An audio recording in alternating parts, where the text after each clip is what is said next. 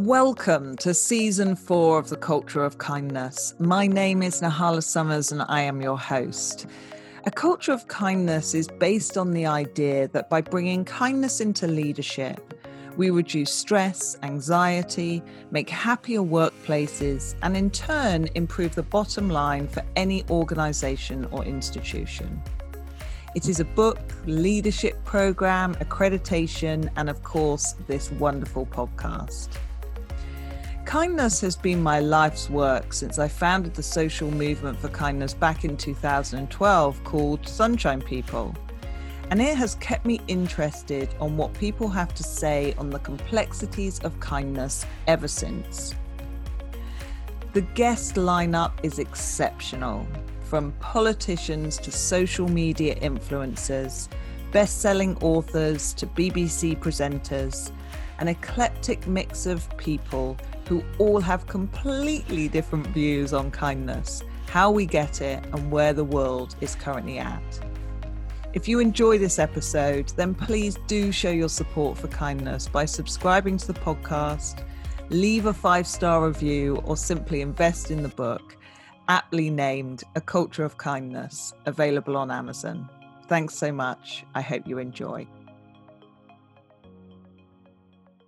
Sandy, you are so welcome to a Culture of Kindness podcast, season four. Um, so we're we're getting on with seasons now. Um, thank you so much. Your wisdom today is going to be incredibly uh, appreciated. Um, so I'm I'm not going to spoil it by talking about your job role and what you do. I'm going to give you a chance to talk about that, but I know that we're going to be talking about America, we're going to be talking about race, we're going to be talking about what kindness looks like when it goes into organizations uh, those small to medium companies to, to large financials um, and what difference we can all make. So, I guess, first of all, though, before we go into all of that, that maybe you could share a little bit about yourself um, and what makes you happy.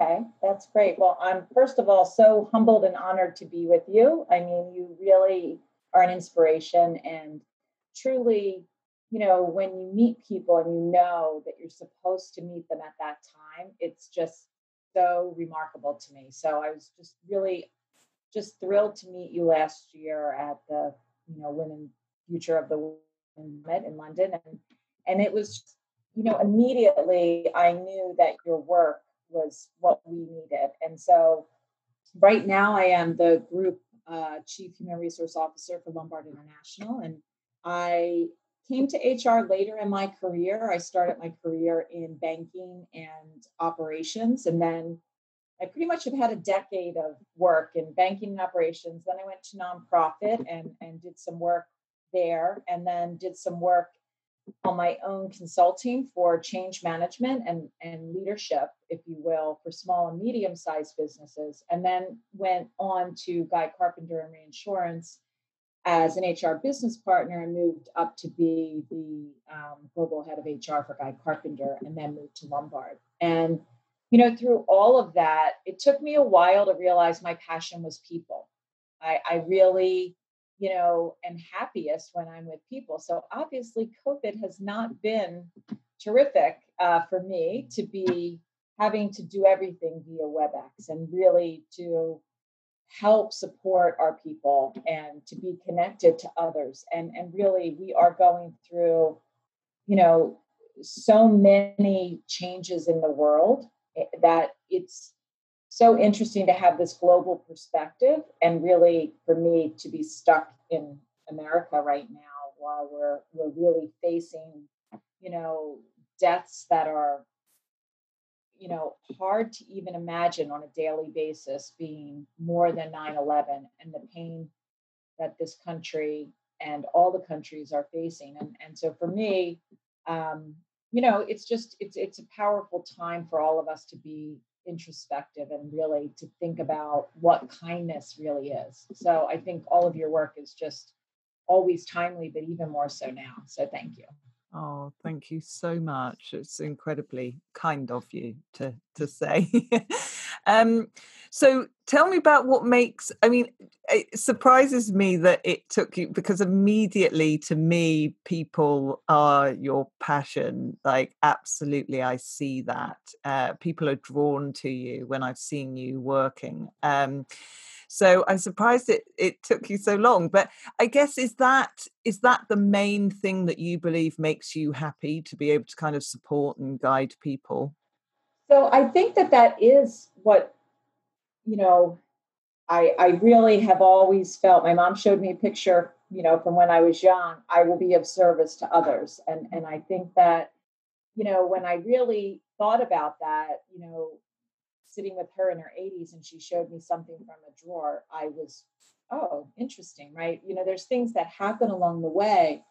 And I'm one of those people who's always kept myself busy. And by doing so, you know, I think that I've met so many interesting people and been blessed to get energy from people, right? And and I find that to be a gift. You know, for me, that that gives me happiness and joy.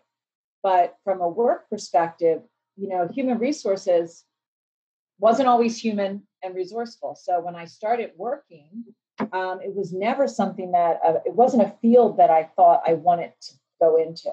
And you know, I started in computers, and my kids just laugh at that. That I even actually even was at the forefront of programming in any way, shape, or form because I have trouble sometimes, you know, with the updates on my iPhone. So, you know, it's it's pretty funny, but I, I kind of keep the things that I should in my head. But you know, when we think about the transformation of the workforce and you know, really thinking about when we sat last year together, you know, in that room of speakers talking about what does the future of work look like and you know you and i've talked about this it's it's fascinating to see the changes even in the last 10 years right? You know we would not have been talking about well-being.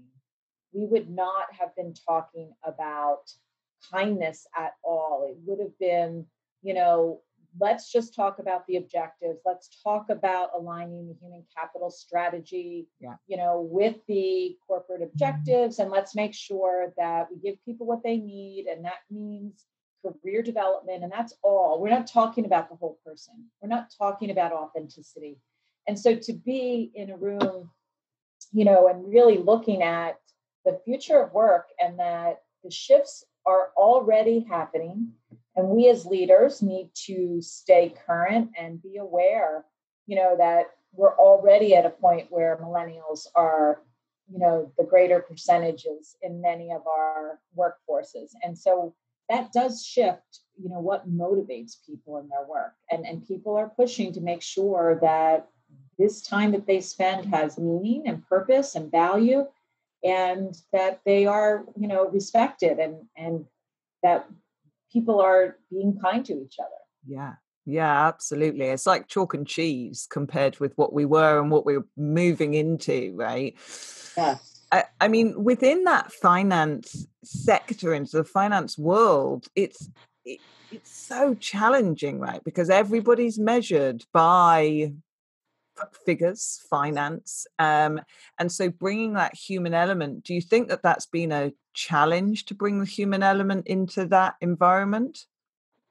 Well, I think that you know when you, for me, you know, change occurs and, and and you speak to this which is all of us have that power. Individually we each have the power to begin to change. And one of the the phrases that i always used when i first came to lombard and we're blessed to have so many you know 40 different you know nationalities and 30 different languages spoken in in europe in that 400 person group of people it's a microcosm of you know synergies of respecting each other's cultures which is not always easy right? And mm-hmm. so when you think about it and and people would say things when i said tell me what makes this culture tell me what it is you know?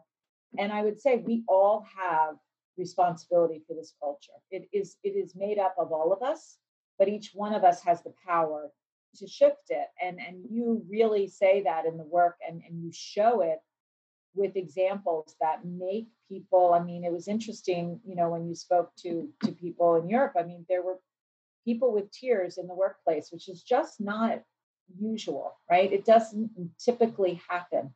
And that was last year pre-pandemic you know in the beginning of the winter. And and i think that for me you know because i do i guess meet people where they are. Our leaders you know people are fundamentally really good people and their intention is to be you know valuable and to do good work. So i always start with people's intentions are so you know honorable and good. So if you start from there and you know that then you get from them what they're trying to achieve and you help them align what their work is in a way where you talk about what motivates people and so I try to do it in a way where I look at people's strengths and I say, okay, so tell me where the strengths are on your team. Tell me what you see and help them focus on the good. And then hopefully that begins to shift some of that. And I feel really, really fortunate that at Guy Carpenter and at Lombard, I had the experience I had in the small and medium sized work field because to me it all starts with you know a small group that begins to um, evolve and change and their results are better and then it's something that can be replicated and people feel it and they go oh that's interesting. And, oh okay that makes sense. Um, you know i do think the financial pressures you know whether that be in a public company quarterly or private equity where you're trying to grow no matter which field we're all facing um, really impactful changes uh, with this information age moving so fast now. And, you know, one of the quotes I remember, you know, from last year in terms of talking about artificial intelligence and empathy and where we as, you know, human leaders need to be thinking about such things as kindness and how we lead our workforce was that the decade of 2020 wasn't going to be 10 years of change. It was going to feel like 20,000 years of change. And that was pre pandemic. And it gives me the chills to just say it out loud because I did begin in college with this computers and society. And I lived in this building with, you know, 20 people, and we were really given a personal computer. And and we all had different majors and it was sort of what would the future look like? Would we work more or less? We work more. You know, would we go paperless? I mean, I'm still a paper person, but I'm definitely less of a paper person. But, you know, it's not quite there yet. It hasn't really gotten there, but we're moving really now with the pandemic. That's going to accelerate, right? What are the accelerators? And, um, you know, would we shop online? I never thought I would shop online. I only shop online, you know? So these are changes, though, that took, you know, 30 years to, to come about. But now it's, it was a foreshadowing. And now I look at, you know, obviously there will be silver linings from the pandemic that, you know, we will take away. And hopefully this reset lets us, you know, look at how we can work differently, how we can have work life balance, how we can appreciate that someone can be as productive from home and be able to you know spend time with their family to have more quality yeah. you know experiences in their life and and so you know what that hybrid looks like as we return to the new normal will be interesting yeah. but certainly a challenge. You know we you talked there about you know the impact that um, bringing the word kindness in just just talking about kindness in lombard what what was that impact? Because that even just that had an impact right? Before you did everything before else i even rolled it out right you know we when you when you start to tell the story and you introduce it um, there was sort of a well come on i mean you know it's we're, we're really but you know it was it was interesting, right? And I'm like, well, kindness is actually a strength. So let's think about it differently. And you know, you and I had talked about, well, how are we going to introduce this, you know, to the to the group exco in a way that feels, you know, that it's the right thing to do. And it's and that you're going to see a difference in how people respect each other, respect you, and work better together. And you know, I said, please, you know, trust me on this, you know, and and thankfully, you know, I, you know, was fortunate enough to have the creativity in this role to do that. And, you know, and really to see some of them right away get what you said, right? In terms of being able to have difficult conversations with someone that helps them see themselves in a different way that maybe they're not doing this work at the level that's expected is actually a kind conversation, right? And it's hard, but it's kind. And I think that I've always been one of those people. Apparently, in, in one of my new uh, assessments, one of the words that's been described of me is tough. And so it's one of the five pillars. And you know, if you if you think about me, you know, I laughed about it, but I know it's true, right? It's it's and when you dig deeper into what they were saying, it was that I will confront, you know, difficult situations. So in terms of being tough, to me, that honesty, that caring, that authenticity is really needed to move the organization forward. Yeah. And so for me as a change management transformational leader, that is absolutely at the front of what I try to do, which is to help people see that they are in the right place, that they can enjoy their work, that they can thrive and, and enjoy what they're contributing if we do it right. Yeah, yeah, absolutely. Having those tough conversations um, earns you that trust, and and you know I talk about the trust, and and you you and I both know, and uh, not the place to go into it now. I've got a thousand books and, and, resources that people can go to and on the research on it. But, you know, and so many people that I interview within senior management talk about the erosion of trust and the need for us to continue to build that. And that trust only happens when you have those tough conversations because people respect that, right? And it is hugely important rather than kind of papering over the cracks and, oh, we'll just keep moving on and, oh, it'll be fine. We just won't say anything. But people feel that. We, we understand, we have an intuition, oh, something's not right. And it starts to shift and, and cause fault lines in, in the culture when we aren't honest uh, for sure. I'd love to talk about, you know, you and I have been talking about this um, it, just this week. You know, we're talking about race, the changes in that. You know, we've we've got COVID nineteen, but it's been one hell of a year for shift change in terms of people's perceptions, things that have been going on, and America has just seen some epic change. The sad death of George Floyd, but so many uh, so many so many people um, not just george floyd but so many and um and uh I, I don't want to be disrespectful in not naming them all but let's i know just... i know it's it's um you know it's really it's a time for the country to address you know where we are and and um and and it's very interesting from uh the cultural phenomenon of the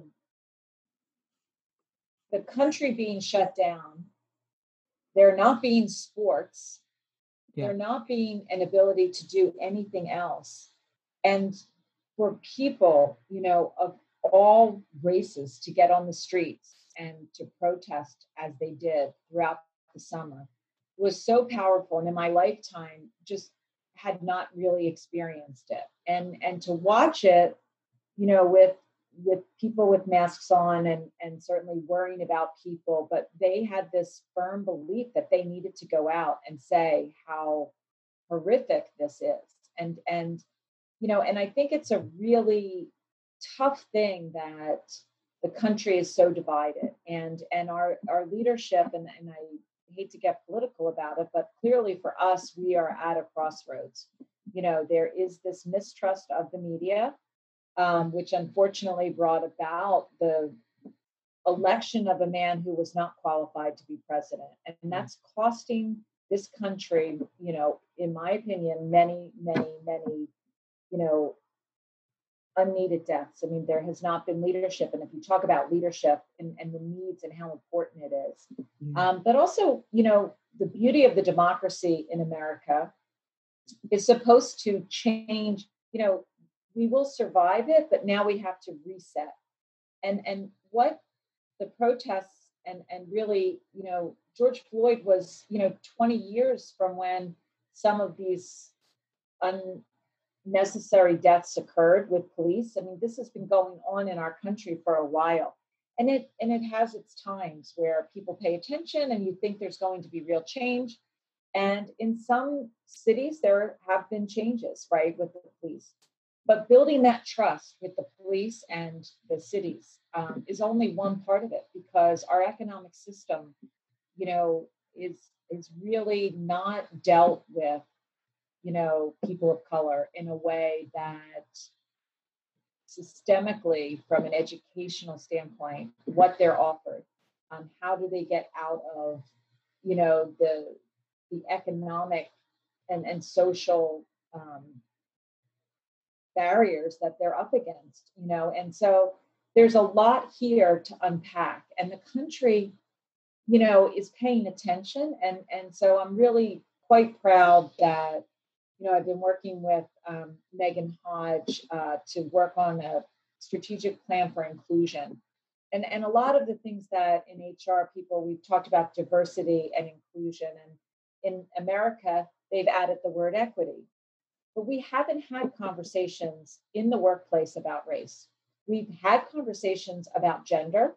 Mm. And in the UK, you know, you have the gender pay equity, right? And, you mm. know, but when you think about having conversations around race, as you say, internationally, it's not the the the core scars aren't the same mm. as they are in America.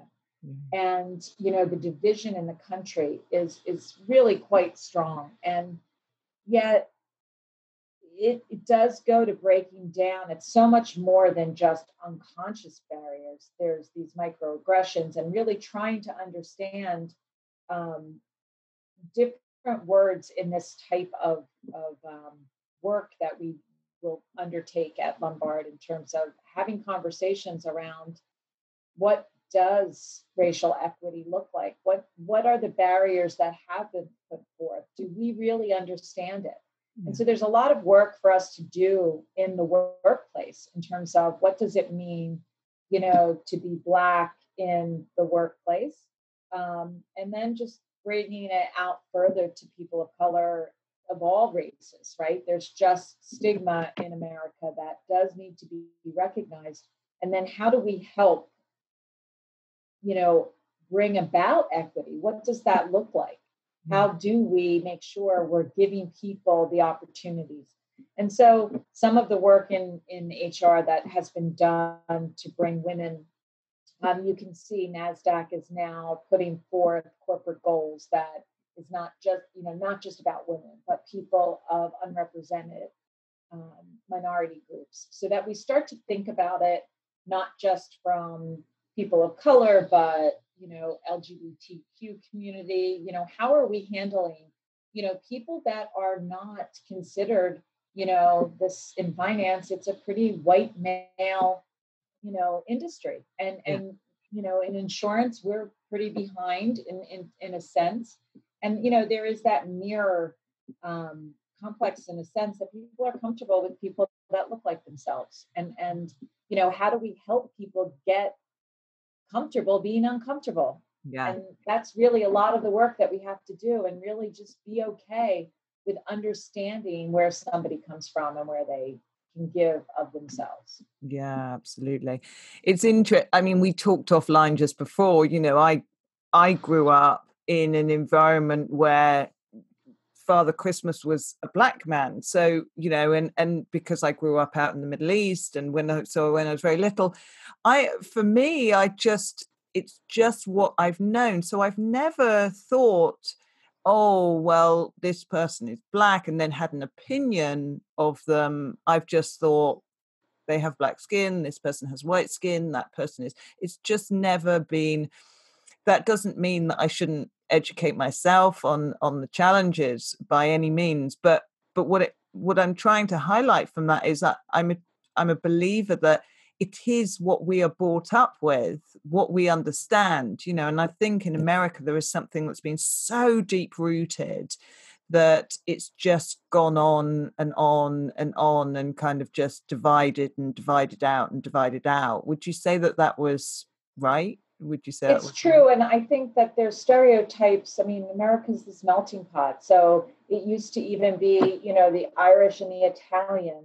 Yeah. you know, it's it's very interesting to watch how stereotypes in history, you know, brought about these expectations that well if this is who you are by your your background then this is what i can expect of you right and yeah. you know as america has become more and more diverse you know one of the things that i really tried to understand and work with people is what are they afraid of what is the fear that's driving them yeah. what is it that's holding them back? And some of this is really where you can see the underlying you know bias of what they think and you know again pushing yourself to be open.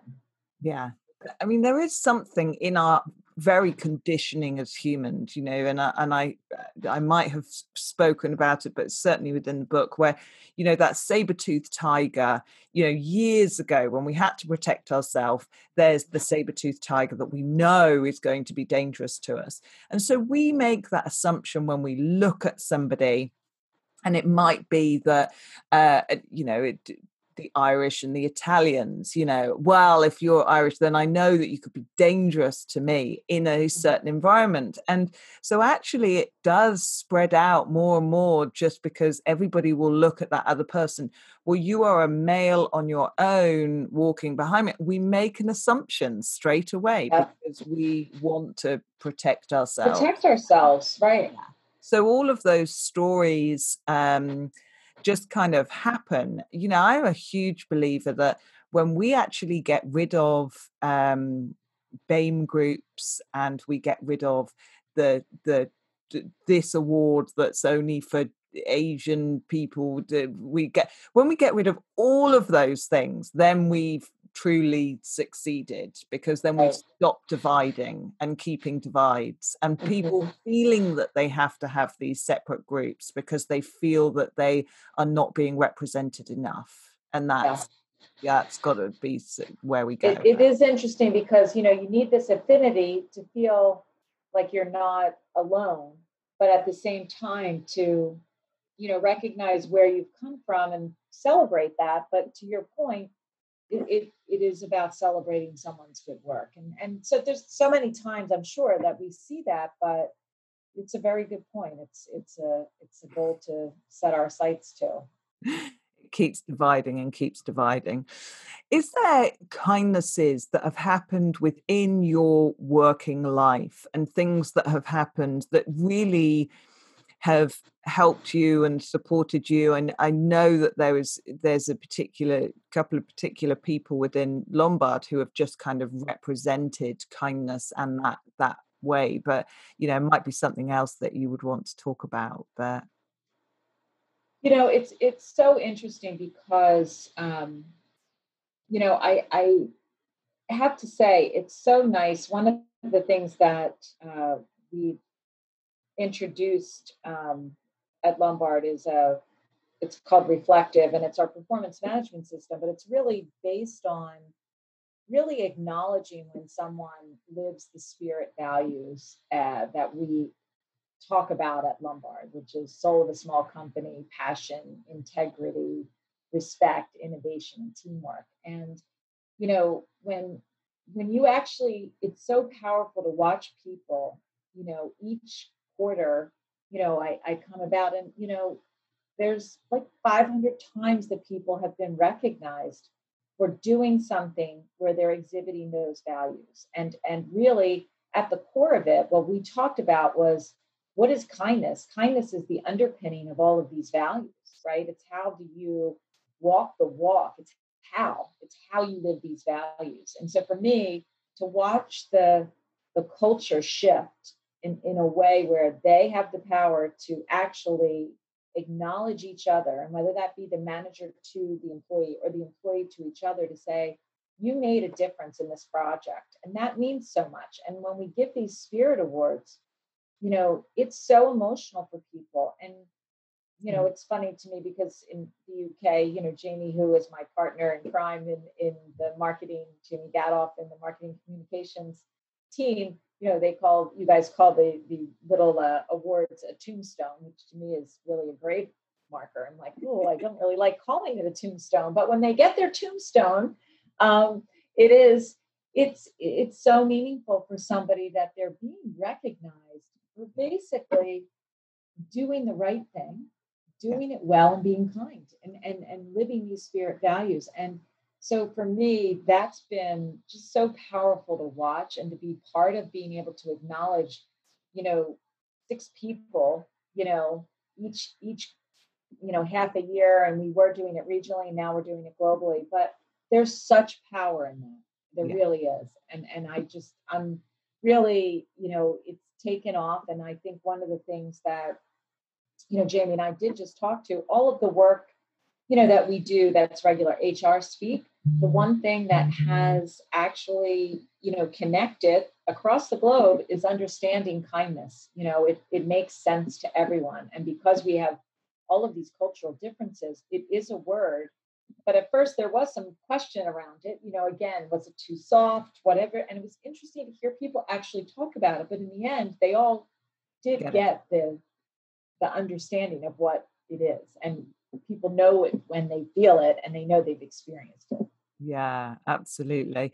It's interesting. And I'm so glad you brought up the spirit values because, you know, when we did the workshops, we linked the spirit values with the seven core values, and there was just, and and people's personal values and they could see how it all kind of interlinked and they were like absolutely and i re uh, soul of a small company i just you know it's the one for me i mean they are all very relevant and very uh, within lombard but it for me it is the one of the most powerful values because it embodies so much around mm. um, and and i feel like so many larger companies need to build this within their cultures to say actually you know soul of a small company is when you hear somebody you know eh, those people who sit at the top really you're turning it all around and you're making sure that they're sat listening you know those people who are sat as the ceo will make a call to somebody and say how's it going? You know what are your challenges right now? Because that's what soul of a small company does. That's what small companies do. They care about everybody. And uh, that for me is a is a powerful uh, value to have for lombard. It's and you really brought that so clearly in the work when you were doing it because some people as we were growing saying why are we saying are, we're, we're trying to grow and they weren't connecting why it was important. And john hillman you know began this company in philadelphia you know 20 over 20 five plus years ago. And these are the values that he had. So there was a funny story that when you know we started this this work around the spirit values and bringing them to life in the organization, um, Jamie had sent me Jamie Gadoff, who's the head of marketing and communications, and my my partner in crime. Uh, we really, in terms of internal and external engagement, I mean, it's just really part of what we do together and bringing the values out, he sent me through this beautiful presentation that said Sprit. And I, mm-hmm. you know, he had all of them there. I'm like, wait, quickly. And of course, I'm moving quickly. I'm like, you forgot an I. I don't even read it. And I just say, oh, you forgot an I. He's like, no, Sandy, there's only five. And I said, well, come on, we need to make it spirit. That that's really what I see, and it's really bringing these values to life in the company. And so he was just funny. He goes, well, are you going to tell John Hillman because you know the values don't change. That's what he said. You know, the mission changes, our strategic drivers change, but our values don't change. And I said, Well, mm, I'm going to add innovation. He goes, Well, you go for it. So I went to John Hillman and, you know, like, uh, this is what we're trying to do. And it's really important. And I, I think innovation would, you know, is, is, it's needed now. And he goes, I'm good with that. I go, okay, Jamie, I got it. Let's go. And so you know they came to life as spirit values and and really you know, at the core is the soul of a small company. And, and really, I think the work that you did, you know, in terms of connecting them to, you know, the, the kindness theory. It's just amazing. And and I just I do love that story because I know that you've shared it with me before as well. And uh, I just think it was it, really it really was one of those winnable moments, but it also just was the beginning of this becoming real at Lombard. Yeah, yeah for sure and i think people you know what i really got from lombard was that they they felt it they saw it that you know this whole kindness conversation was uh, yeah we we get it you know as we went through the workshops went through the conversation and um you know and that's yeah that's incredibly humble but i think what's interesting is you know one of the things that when we met Nahla the conversation that just was so powerful when we were talking was you know we had just finished our engagement survey with um, we thrive which has this um, engagement theory on the four c's that are needed for someone to actually feel connected and and be able to thrive in their work. And it it really is about the whole person and it's a lot you know in terms of where your research and your work comes in. And so when i was talking with you one of our um, you know action items was really addressing something that we really labeled as the blaming culture right? Which is oftentimes in many organizations right? When you have high expectations and you know we all have lessons to learn when something doesn't go right. But how we do that is so important. And that was where it was just so clear to me that when i met you it just made perfect sense right? And it just was like yes this is going to be how we discuss what the ambassadors have brought forward which was how do we address the blaming culture in a way that is real and digestible and makes a difference? And how do we help people walk the walk? What does that really mean? And i think when you met with all of our groups and really talked about that um, you know you came away with you know some real actionable items that allowed us to to talk about it in in um, in a way that resonated with people and i think that's something that one people feel heard and they feel that they can understand maybe why it happens, but what do they want differently so it doesn't happen again. Yeah, that's right. And it's and it's also about making stuff quick and easy and actionable because I think often we can put up a lot of process when a lot of culture change can happen with just really you know small things that work you know you obviously need to make it work for every business and not everything will fit every mold but but certainly making it so that people feel that that hap- will happen quickly and um, you know you're right you know every organization has that element of blame in it. It's just about how do you break that circle and and turn it into the to the spiral of growth rather than the circle of blame which is what yeah the I, new patterns and, and you talk about that it's so powerful yeah yeah absolutely oh my goodness i could talk to you all day sandy as you i know. could talk to you all day as well it's so it's so nice to be with okay. you and i can't wait till we actually can see each other again I know, I know. I can't wait either. I would just love to come over to America and and yes, do talk live, you know, because the last live, uh, last talk was. Yeah, so we wanted to have you here for our American group, and and hopefully that can happen in 2021. I don't know, we're we're pretty slow with the vaccinations. It seems like so. Well, we we'll, get, we'll, we'll work it on. We'll be working on it. Yeah, that's right. Absolutely. I always end, which it's sad that we've at this time already, but we are. Um, I always end on this final question What does a culture of kindness mean to you? Well, it really means that one, we're respecting each individual for who they are, and, and we really are empowering them to be their authentic self in a way that they can be heard and they can really truly contribute in a way that they feel this is worth my time and we see the results as an organization and we're able to you know grow together and, and when that comes together so nicely a culture of kindness at its core you know i do believe just as you know being inclusive it, it drives innovation it drives productivity it drives growth and and right now in in 2020 going into 2021 we really need to be curious about what's next because we have to keep asking questions and if we can't do that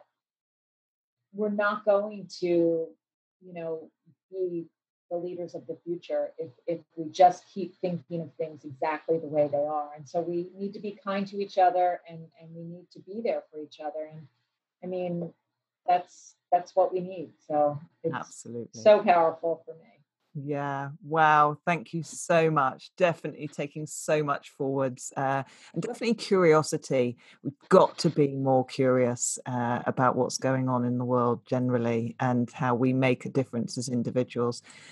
Thank you so much, Sandy. So grateful for your precious time. Um, oh, and thank you, Nahla. Always, always, always a pleasure. So stay well. And yes, we'll and I will no doubt speak to you again soon.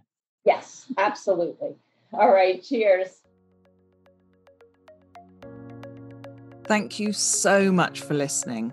If you have loved this episode, please do share it with others. Pop on and give a lovely review, but mostly take forwards into your life something that can change someone else's. We are looking for the elusive happiness, and kindness is the action that can get us there.